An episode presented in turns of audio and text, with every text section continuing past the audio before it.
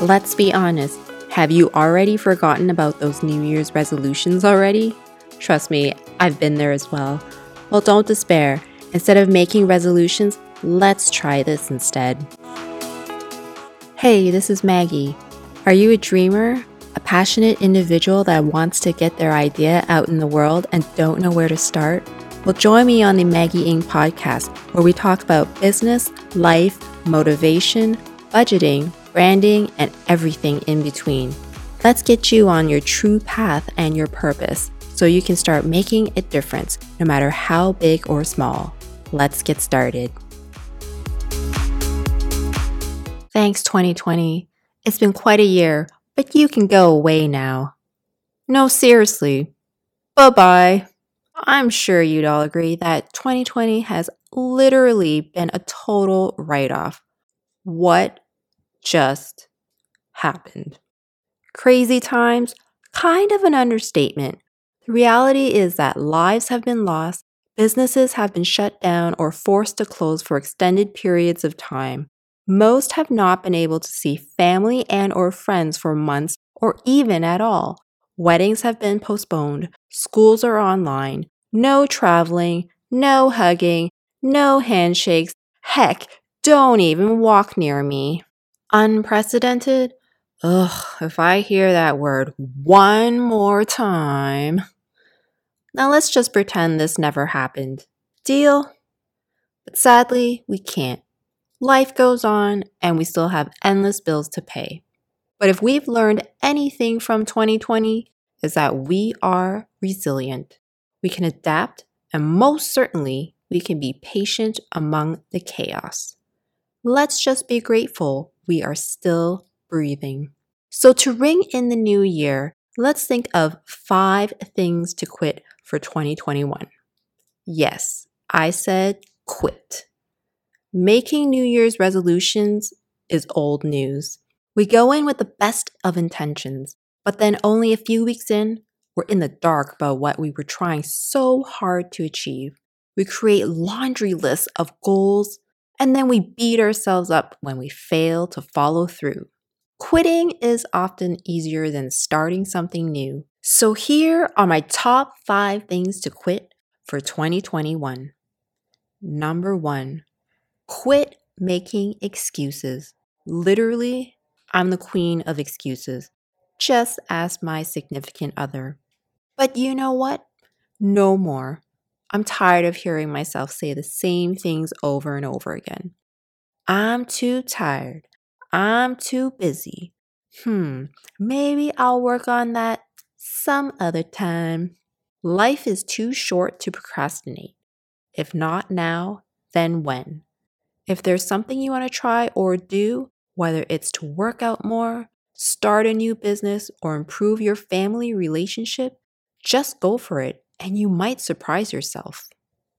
Number two, quit complaining. Not gonna lie, 2020 was a tough year. Well, for all of us. And there seems to be no end to this new normal going into 2021.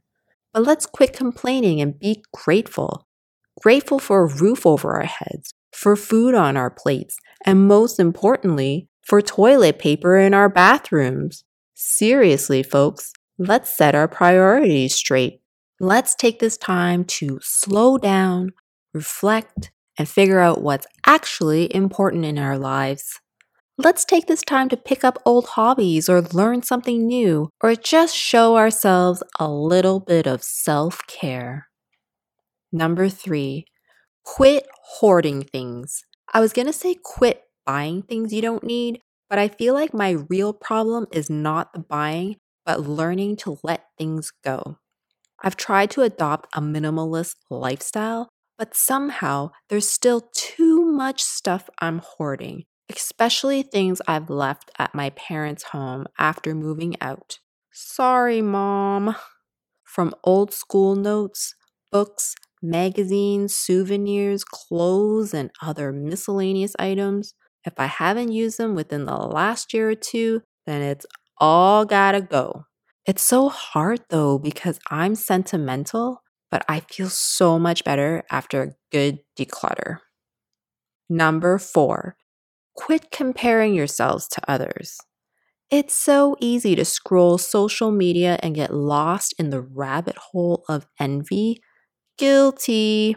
The whole comparison game is definitely a surefire way to start feeling bad about ourselves, especially when we don't think we measure up. So instead, let's turn off our apps and stop obsessing over someone else's life and let's just focus on our own journey. We are all on different paths and different timelines. Enjoy the process. Every second you waste over someone else's life, you take away from your own. Number five, and it's the last one on the list quit living in fear. To be honest, I've been wanting to start a new business for years now, but somehow was just too darn afraid to try. Fear of failure, fear of leaving my comfort zone.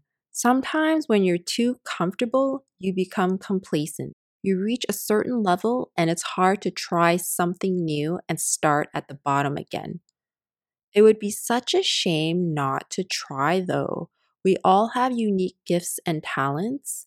Instead of hiding them to avoid judgment, we should just put ourselves out there. Stop doubting and start believing. Having fear is a good thing. That means you actually care about what you're doing. But don't let it stop or paralyze you from taking action.